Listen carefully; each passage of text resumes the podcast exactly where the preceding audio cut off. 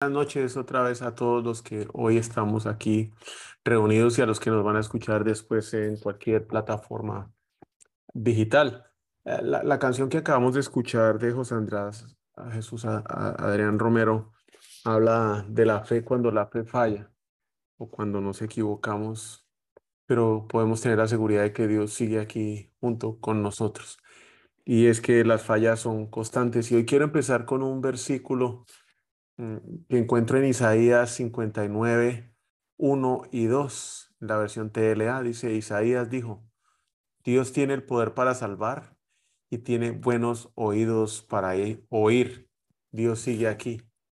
Pero la maldad de ustedes los ha separado de Dios. Sus pecados han hecho que Dios se tape sus oídos y no quiera escucharlos. Y qué duro suena eso, especialmente cuando nos equivocamos. Si no conoce a Dios, o como hoy muchos dicen conocer a Dios, y es que dicen que lo conocen, pero no quieren estar cerca de Él, no quieren leer su palabra, meditar en ella o hacerla viva en, vida, viva en su vida, obedecerla, pues leen este versículo y lo pasan por alto, como pasa la luz por entre un vidrio. Eh, no le pasa nada al vidrio, todo sigue igual, ni siquiera llegan a pensar que están haciendo mal termina diciendo las personas o terminan diciendo, pues eso aplica para otros, eso no aplica para mí porque yo estoy bien. ¿Que cómo puedo llegar a pensar que la gente puede pensar eso? Pues porque a mí me ha pasado. Así fui. Todo lo estaba haciendo bien. También puede pasar que conocemos la palabra, meditamos en ella, la estudiamos, nos la sabemos de memoria, la venimos a recitar y la compartimos, pero no actuamos en ella, no la vivimos.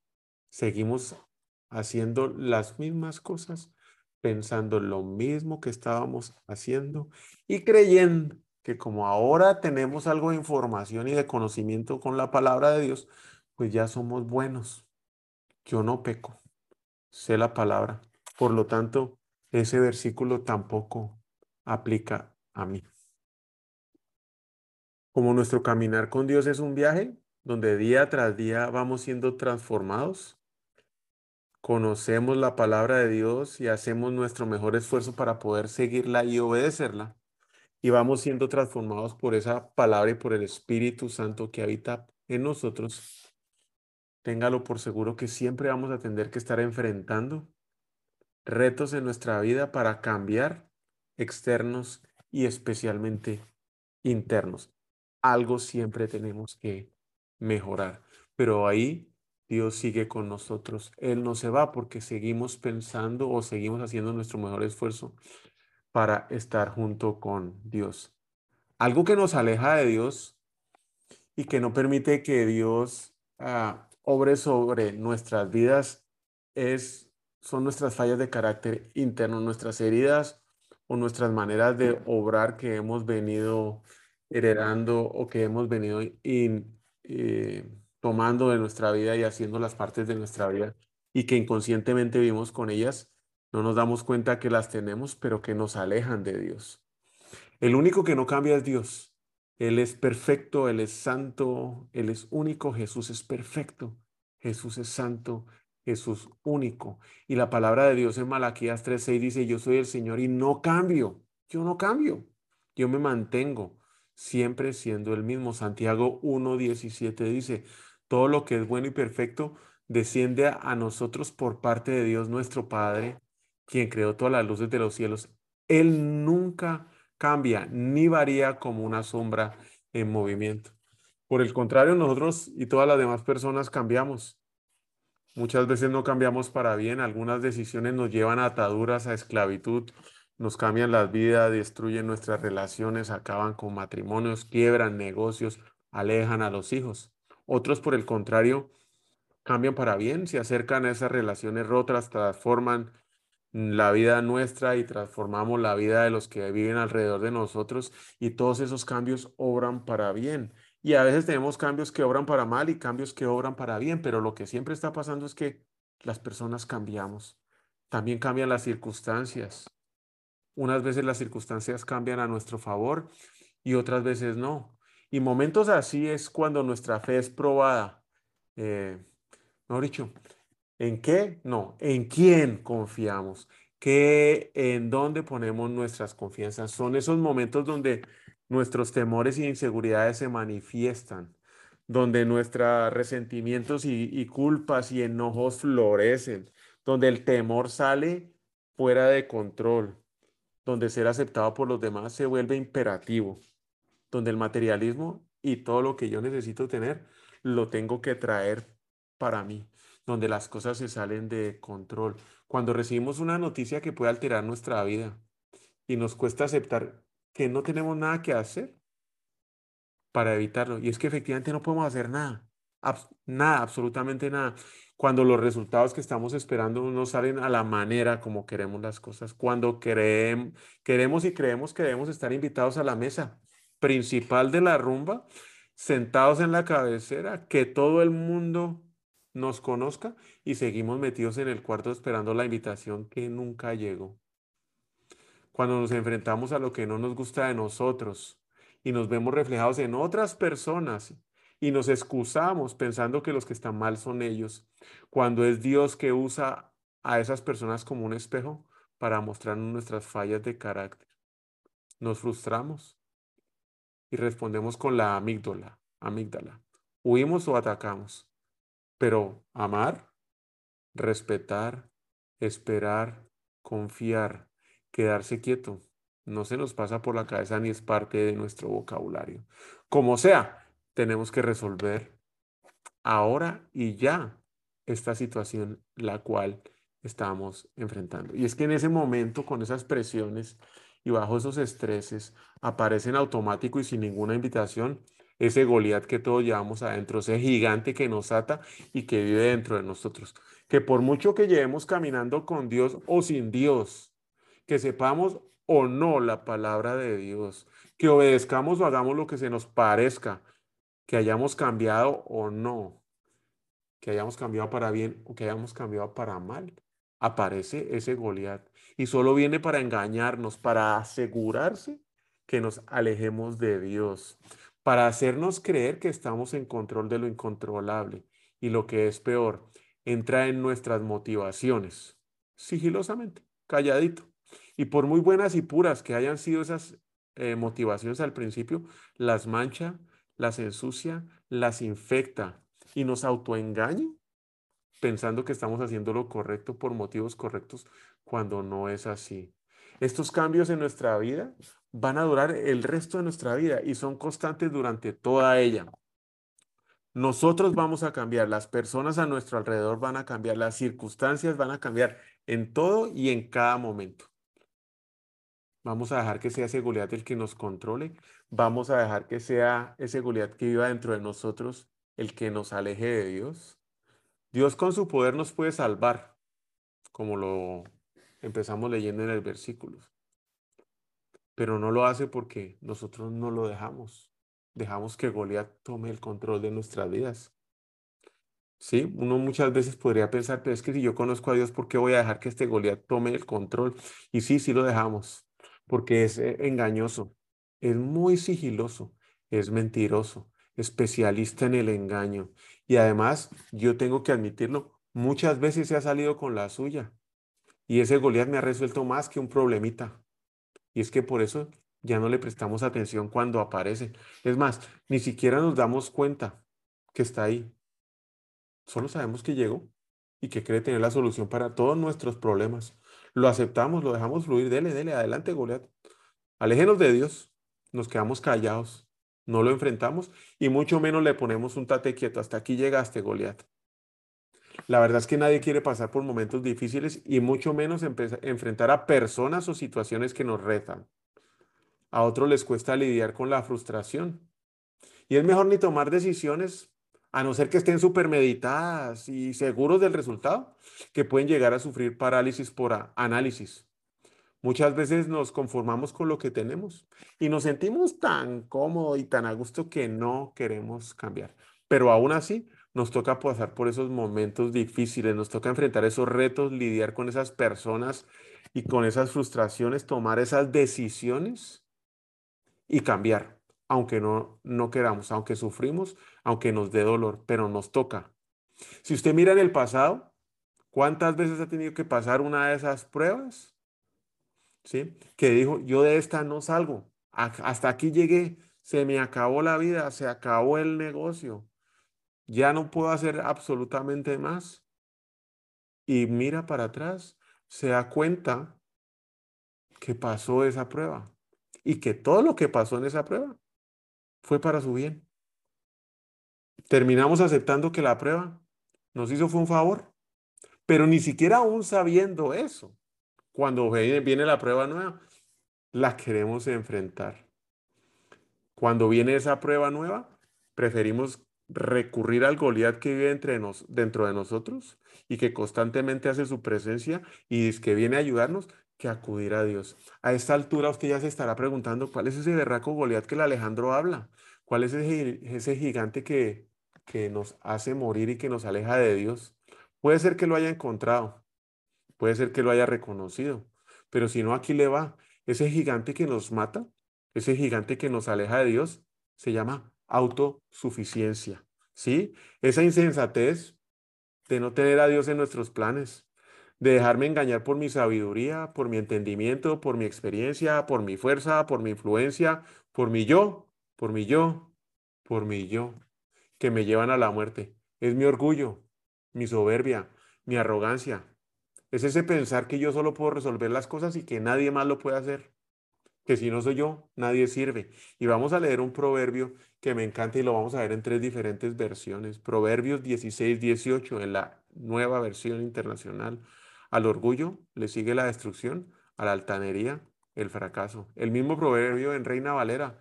Antes del quebrantamiento está la soberbia y antes de la caída la altivez del espíritu. Y en la traducción al lenguaje actual, el orgulloso y el arrogante, al fin de cuentas, fracasa. Qué difícil es entregarse a Cristo por completo. Nuestra principal lucha no es contra Satanás, tampoco es contra el mundo, sino contra yo mismo, contra mi orgullo. Todos los días tenemos que tomar decisiones. Pero ¿cómo podemos tomar esas decisiones en temas que para nosotros son muy difíciles y que además en esas decisiones que tengamos que tomar, demos gloria a Dios cuando ponemos primero la autosuficiencia, el yo, y no lo ponemos a Él, ni siquiera lo buscamos. Qué situación más complicada, porque en cada uno de esos retos que encontramos, cuando tenemos que enfrentar alguna culpa, cuando tenemos que enfrentar algún temor, cuando tenemos que enfrentar un enojo, cuando tenemos que enfrentar el ser aceptado o el no serlo, o cuando estamos buscando algo material y no lo logramos, siempre está ahí la autosuficiencia gritando, hágalo así, hágalo así. Y ahí es cuando nosotros nos perdemos muchas de las bendiciones que Dios tiene para nosotros, cuando ponemos todo el esfuerzo humano en el cuidado de nuestras vidas, en nuestra salud, en nuestro trabajo, en nuestra familia, en nuestro matrimonio, en la estabilidad de un, en un ministerio, en nuestra fe, en nuestros anhelos, en nuestros sueños. Puede estar en la situación más crítica de su vida y aún así va a perderse las bendiciones hermosas de Dios por ponernos a confiar en nuestras manos y nuestra astucia. Yo creo que no soy el único, muchos hemos experimentado las consecuencias de esas decisiones de autosuficiencia y aún hoy podemos estar pagando consecuencias de haber hecho cosas a nuestra manera y no de la forma que Dios quería. Y el único camino para matar ese Goliat, para matar esa autosuficiencia, es un trabajo arduo, es un trabajo diario. Es un trabajo que debe empezar por reconocer que ahí tengo yo la autosuficiencia que está gritando y después de reconocerla, continuar con la intención de no escucharla y mucho menos alimentarlas. Tengo que reconocer que sufro de eso. Tengo que saber que está dentro de mí. Tengo que saber que es la forma automática en la cual reacciono al dolor, al temor, a la duda, al enojo, al resentimiento y que vive dentro de mí. No escucharlo y mucho menos alimentarlo. Debo decidir previamente prestar mis oídos y mi atención solamente a Dios y que sea el Espíritu Santo que me guíe. Que si es fácil, no, no es fácil, porque es en automático que sale la respuesta. Isaías 48, 17 dice, Así dice el Señor, tu redentor, el Santo de Israel. Yo soy el Señor, tu Dios, que te enseña lo que te conviene, que te guía por el camino que debes andar. Dios nos guía por el camino correcto y nos da lo que necesitamos para poder cruzarlo. Nos enseña el por qué nos conviene cruzarlo y no nos deja solo. Está ahí, aunque nos equivoquemos. Cuando nos movemos por lo que Goliat dice, por lo que Goliat grita y le hacemos caso, no le prestamos atención ni a Dios, ni a sus mandamientos, ni a su guía, ni a lo que nos conviene, ni a lo que nos enseña. Por lo tanto, nos alejamos de Dios por completo. Isaías 48, 18. Ay, si solo hubieras hecho caso a mis mandamientos y no a tu Goliat. Entonces habrías tenido una paz que correría como un río manso y una justicia que pasaría sobre ti con las, como las olas del mar. ¿Cuántos hoy no estamos viviendo en esa duda, en esa aflicción por nuestras decisiones? Y es que además nos cuesta aceptarlas. No, eso no fue mi culpa.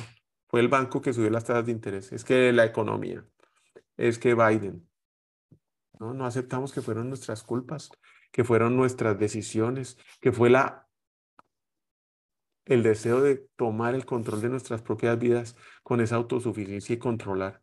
Por el contrario, si decidimos matar a Goliat,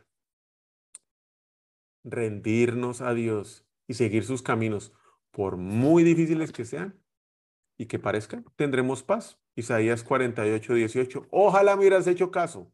Entonces habría sido feliz.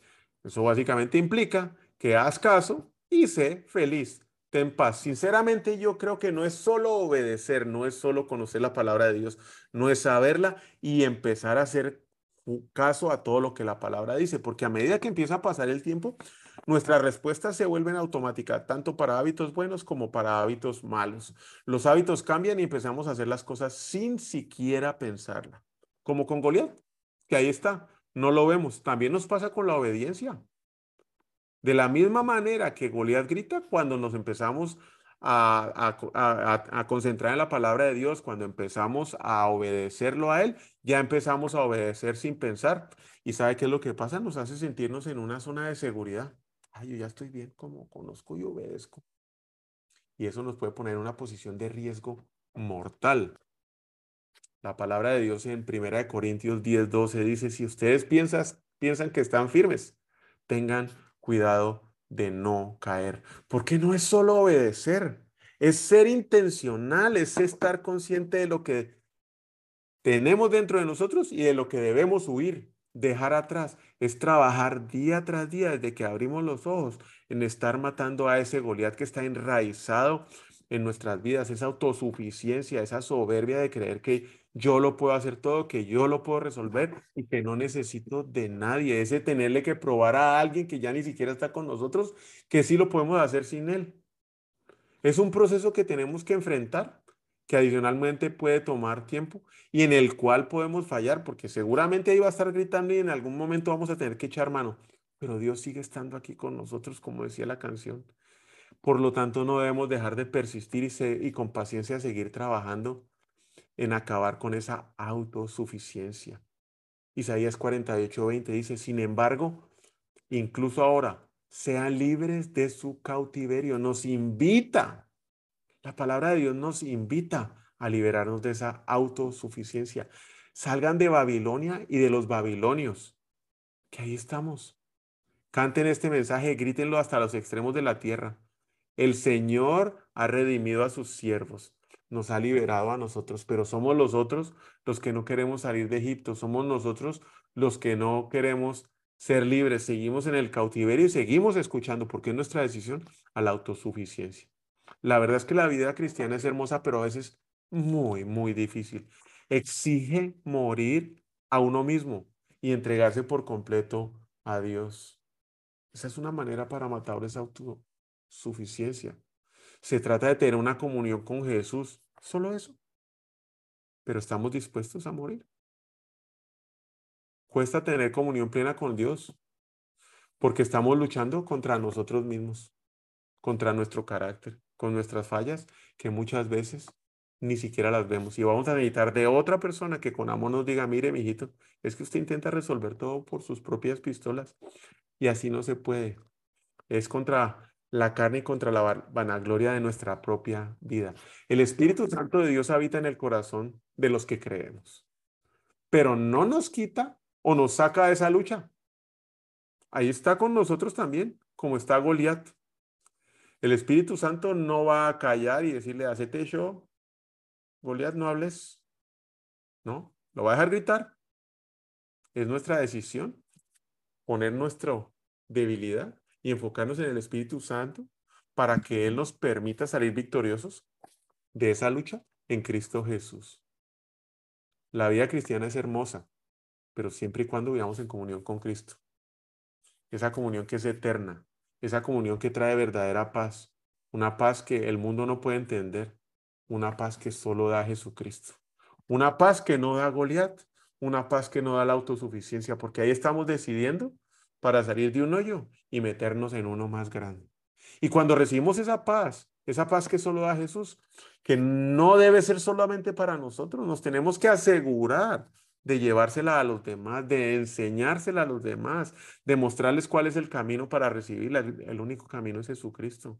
Cuando Dios nos rescata, cuando Dios nos libera, cuando Dios nos salva, es para que nosotros hagamos también eso con los demás y les mostremos que la autosuficiencia nos mata. Isaías 49, 8 y 9 dice, así dice el Señor. En el momento propicio te respondí y en el día de la salvación te ayudé. Ahora te guardaré y haré de ti un pacto para el pueblo, para que restaures al país y reparta las propiedades asoladas. Ahí dice, nos salvó, nos respondió, nos ayudó y nos guardó. Y aquí está con nosotros haciendo un pacto. Pero no es para sacarnos del problema y que nos vayamos a rascarnos la barriga a cualquier lado. No, para que le digas a los cautivos, salgan. Y a los que viven en las tinieblas, este es el camino para la libertad. Junto a los caminos pastarán y en todo cerro árido hallarán pasto. Hoy las condiciones actuales en las que vivimos en este mundo eh, son completamente difíciles. Es una presión constante. Eh, es una presión que la verdad excede la capacidad de muchos de nosotros. Y Goliat no está escondido, ya no está guardado ese Goliat. Camina a la par y va gritando por todos lados hace escándalo, yo puedo resolver, yo puedo resolver acá, lo de la gasolina no se preocupe, yo lo resuelvo, el precio ese lo arreglo, los precios los arreglo, las compras las arreglo, el mercado, todo lo resuelve, la enfermedad la resuelve, todo lo resuelve el Goliat. Yo puedo, ¿por qué esperar? Resuélvalo ya. Confíe en, en mí mismo. Sí, en mí mismo. Use tal o tal recurso, llame a Pedro, a Juan o a Chana. ¿No se acuerda que él lo sacó del problema la vez pasada? llámelo otra vez, muévase, empiece ya. Y así es como vamos prestando oídos al Goliat. La presión no va a disminuir, ni la presión del mundo, ni la gritería de Goliat. Tampoco se va a ir para otro lado, la presión se va a aumentar y lo más seguro es que aumente.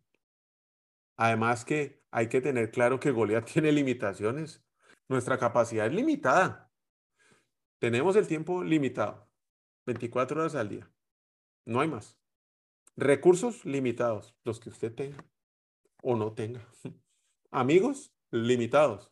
Influencia limitados. Fuerza limitada. Salud limitada. Todos nuestros recursos son limitados. Por lo tanto, Goliat está limitado a esa capacidad.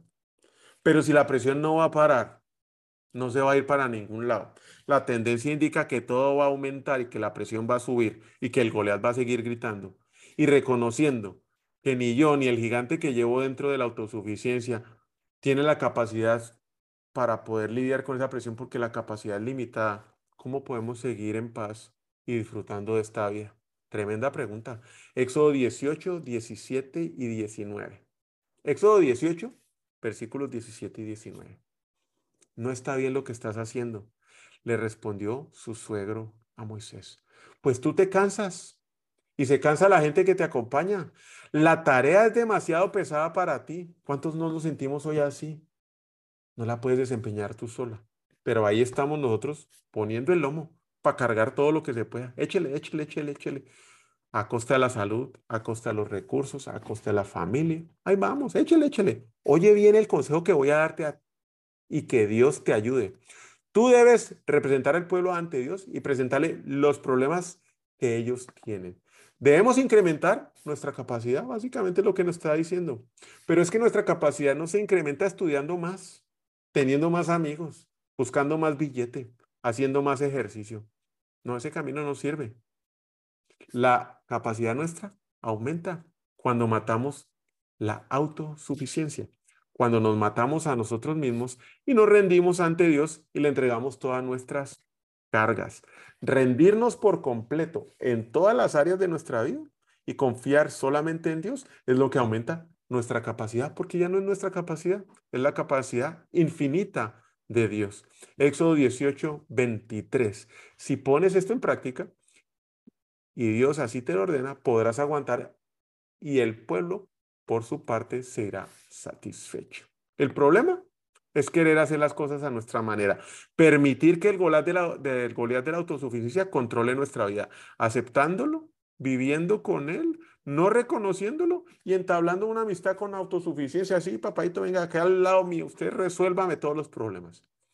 Matarlo empieza por reconocerlo, reconocer que vive en nosotros, que se manifiesta en cuanta decisión tengo, que infecta mis motivaciones, que me hace egoísta, orgulloso y soberbio. Frenar y esperar, soltar y reconocer que no podemos y no debemos hacerlo en nuestras fuerzas es una de las maneras que nos va a llevar a poder, la única, aumentar nuestra capacidad. Reconocer que estamos llevando el yugo equivocado, que estamos cargando el yugo equivocado. El yugo que es un yugo genérico, porque es que creo que todos tenemos y sufrimos de autosuficiencia y que todo lo debemos llevar a, Jesús. Mateo 18, 20, Mateo 11, perdón, 28 al 30. Vengan a mí todos los que estén cansados y agobiados y yo les daré descanso. ¿Cuántos hacemos eso en nuestra vida cuando aparece la culpa? Cuando aparece el resentimiento, cuando viene el enojo, cuando viene el temor, cuando no somos aceptados o cuando tenemos un problema económico. No, la autosuficiencia brinca. Vengan a mí todos los que estén cansados y agobiados y yo les daré descanso. Carguen con mi yugo y aprendan de mí, pues yo soy apacible, humilde de corazón y encontrarán descanso para su alma, porque mi yugo es suave y mi carga es liviana. Cargamos el yugo de la autosuficiencia que creemos que podemos llevar. Un yugo que nos hace creer una mentira y es que somos más fuertes y capaces. Y es un yugo que como no está hecho a nuestra medida, termina matándonos, lastimándonos y matando a todos aquellos que están a nuestro alrededor. El yugo de la autosuficiencia es un yugo genérico, estándar, mal hecho, limitado, incompleto, que no se ajusta a nosotros y mucho menos al plan de Dios, y que nos aleja de Dios y de su plan, y nos aleja de nuestro propósito. Confiar en Dios y en sus planes, esperar en Él pacientemente, perseverando sin desfallecer, llevando a Él nuestras cargas, y no caer en la autosuficiencia, nos va a permitir cargar su yugo, que es un yugo, hecho a la medida nuestra, que además no cargamos solos, porque Dios está a nuestro lado. El yugo era para llevar a los animales, el mayor al menor. El que ya conocía cómo hacer el trabajo, lo ponían al chiquito al lado para enseñarle. Y eso es lo que hace Jesús junto con nosotros. Él está al lado de nosotros cargando ese yugo. Él está haciendo el trabajo pesado y nosotros vamos aprendiendo a ser igual que Él por el resto de nuestra vida. Él nos llevará, Él nos guiará y nos mostrará el camino. Que por muy difícil que parezca, por muy difícil que lo veamos, por muy grande que sea, lo hará siempre con amor, amabilidad, humildad y que especialmente por muy negro que veamos el futuro, por muy negro que veamos la situación, no nos va a dejar nunca solo. Y eso pasará cuando dejamos nuestras decisiones en, sus manos, eliminando la autosuficiencia de nuestra vida. Que si vamos a poder matar la autosuficiencia de nuestra vida. Eso tal vez solamente lo sabe Dios.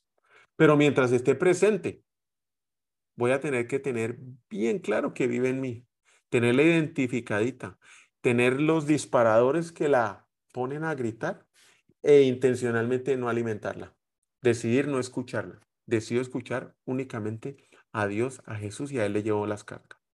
Segunda de Corintios 12, 19. Pero Él me dijo, te, te bastará, te basta con mi gracia, pues en mí mi poder se perfecciona en tu debilidad. Por lo tanto, gustosamente, dice Pablo, haré más bien alarde de mis debilidades para que permanezca sobre mí el poder de Cristo. Nuestra capacidad aumenta cuando Dios toma el control de nuestras vidas y enfrentamos las pruebas con paz, esa paz que solo viene de Dios. Hay dos palabras claves que, que me gustaría que recordara. La primera se llama shalom, paz y bienestar, palabra que describe bien la naturaleza del pacto que, Dios tiene con nosotros, pacto para invitarnos a tener unas relaciones de paz con Él, con nosotros mismos, con los demás y con las circunstancias. Y la otra palabra es zar, sí, la que usaban los rusos para nombrar al emperador, jefe o rey. Solamente cuando Dios está a cargo de nuestras vidas, porque nosotros se lo permitimos, nuestro corazón tendrá paz, nuestra capacidad aumentará. Permitir que Dios esté a cargo de nuestras vidas es permitir que Él tome las decisiones. Dios es el Señor, Dios es nuestro Salvador. Salmos 4, 8. En paz me acuesto y duermo, porque solo tú, Señor, me haces vivir confiado. Salmo 29, 11. El Señor le da fuerza a su pueblo, el Señor lo bendice con paz. Hechos 10:36. Dios envió su mensaje al pueblo de Israel anunciando las buenas nuevas de paz por medio de Cristo, que es el Señor de todos. Romanos 5:1. En consecuencia, ya hemos sido justificados mediante la fe. Tenemos paz con Dios por medio de nuestro Señor Jesucristo. Nuestro estrés, nuestra aflicción, viene por ignorar los principios de Dios, permitiendo que la autosuficiencia tome el control de nuestras vidas. Mateo 6:33. Más bien, Busquen primeramente el reino de Dios y su justicia y todas las cosas les serán añadidas. Dios nuestro Señor va primero en todo momento, en toda circunstancia, en todo lugar, con todas las personas que nos rodean y es así como nuestra capacidad aumenta y la paz que viene de Dios vendrá a nuestro corazón. Dios ha puesto en nuestro corazón el deseo de someternos a un rey. Asegúrese hoy que ese rey no sea usted. Vamos ahora. Queridos hijos, este es un versículo que Estefania hoy nos compartió que está en Primera de Juan 3, 18, 19. Es muy fácil hablar de la autosuficiencia. Es muy fácil leer versículos. Es muy fácil, teniendo un poco de información de la Biblia, ponerlas en un mensaje como el que hoy les comparto. Pero qué difícil es vivirlo. Qué difícil es hacerlo. Hablar es fácil. Cualquiera lo puede hacer. Conocer la palabra de Dios es fácil. Siéntese a leerla. Ensamblar un mensaje de estos es fácil. Hágalo. Pero ahora, vívalo. Que lo que usted está poniendo acá en estas palabras no se quede solo en palabras. Que su vida sea un reflejo de esas palabras. Queridos hijos, que nuestro amor no se quede solo en palabras.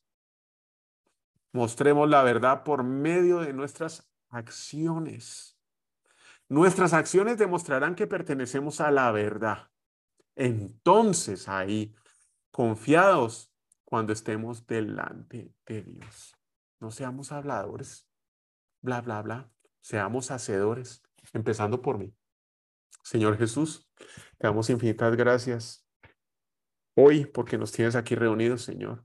Gracias, Padre, porque nos permite reconocer que fallamos, porque nos permite reconocer que queremos tomar el control cuando viene la culpa, cuando nos culpan, cuando nos damos cuenta de nuestros errores, que viene esa autosuficiencia cuando tenemos enojo, cuando tenemos temor, cuando no somos aceptados o cuando queremos tener cosas materiales y no permitimos que seas tú, Señor, quien tome el control de nuestra vida.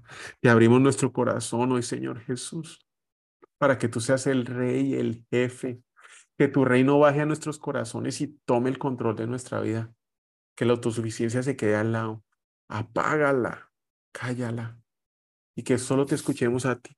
Y que nuestros ojos en las aflicciones, en las dudas, en los problemas, tengan la facilidad de verte únicamente a ti, que no alimentemos esa autosuficiencia que nos mata y nos aleja de ti, que no permite que recibamos tus bendiciones. Tú nos dirás, ok, por allá quiere irse, dele viaje, papaita, pero yo lo acompañaré. Usted sufrirá las consecuencias de su autosuficiencia. Permítenos, Señor, siempre escogerte a ti. Que cada momento que tengamos que enfrentar eso, podamos frenar, que la respuesta nuestra no salga en automático, Señor. Que podamos reflexionar.